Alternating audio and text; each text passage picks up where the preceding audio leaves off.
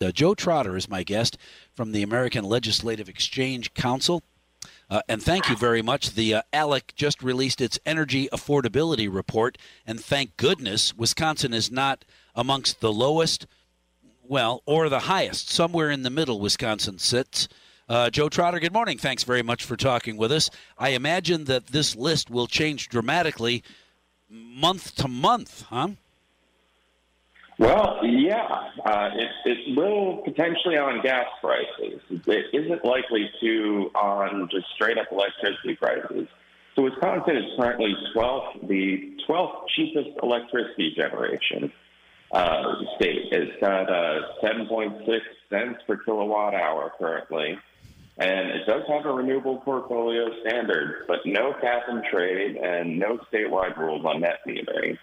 So you guys are doing very, very well in terms of keeping costs low. Well, trying that's for sure. It, it's it's always uh, causes me to wonder why the technology is being pushed so hard when when it is clearly, according to so many reports, not ready to take over the nation's needs for uh, solar or wind or electricity generated with something other than coal or natural gas. Why, why is that? Do you think?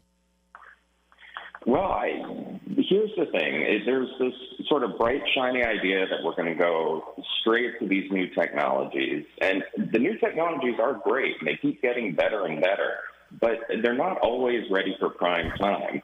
You've got uh, just across the nation solar farms, wind farms, and I, I, we truly believe it's important having all the above approach. It, it's bad policy to put all your eggs in one basket, but you've got these top-down mandates that come down and say, you know, you must do this much solar, you must do this much wind, but eh, those technologies only work intermittently. They work when the conditions are right, the sun is shining, the wind is blowing.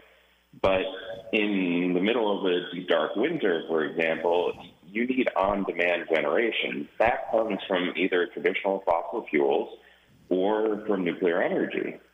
And so it's very important to keep those systems updated, modern, and online because you can have a great summer, generate all the electricity that you need, but when it comes time for winter, you still got to keep the lights on. So right. There has to, at the very least, be a good mix.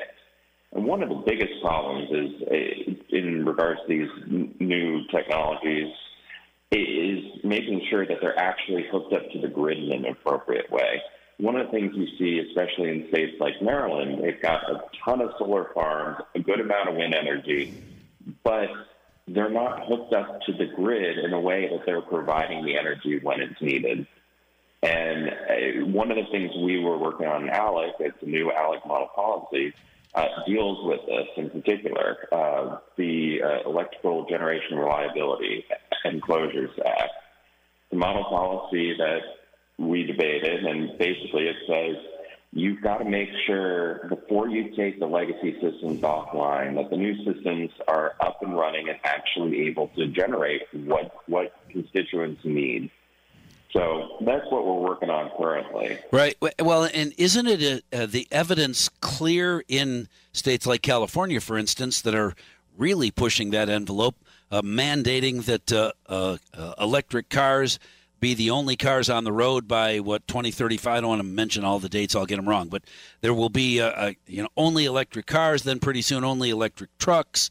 And then they've already begun telling people at home, turn your air conditioner off during peak seasons, turn it down, don't charge your car at this time or that time. That doesn't sound like energy on demand. It sounds like energy when we tell you it's available. There's this disconnect between just reality and what they wish were true, especially in California.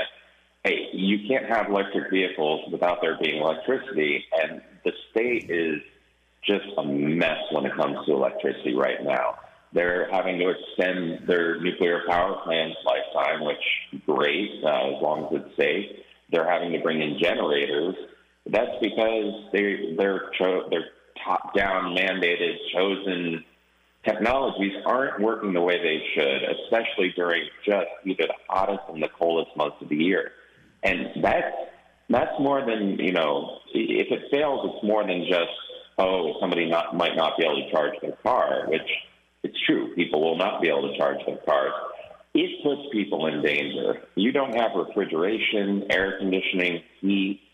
Uh, people who use well water, water pumps, things like that, they need electricity. So going to these systems that aren't as reliable really actually puts people in danger. Right. And well, then when you have to decide, let's see, do I charge my car so I can go to work or not charge my car, as the governor suggested, so that I can have, well, in California, it might be uh, uh, air conditioning, but I have a choice. I can either plug in my car or plug in my furnace and be warm this winter uh, and one or the other, you know as well as I do, the American people are still far too selfish to say, I'm not doing that. You do that. It's cold in my house, and my spouse is busting my chops. I got to turn up the furnace, or I'm going to have a miserable life.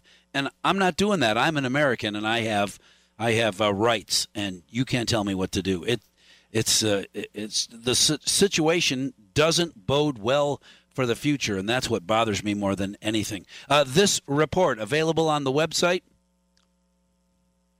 at alec.org. www.alec.org. Joe Trotter, uh, interesting conversation. Uh, one of these days we'll get a chance to talk even longer. Hi, I'm Ken Cooper, host of the podcast Around River City. I've got an invitation for you to listen in to my conversations with the people that make it so cool to live in and around River City. Subscribe at AroundRiverCity.com or anywhere you get your podcasts.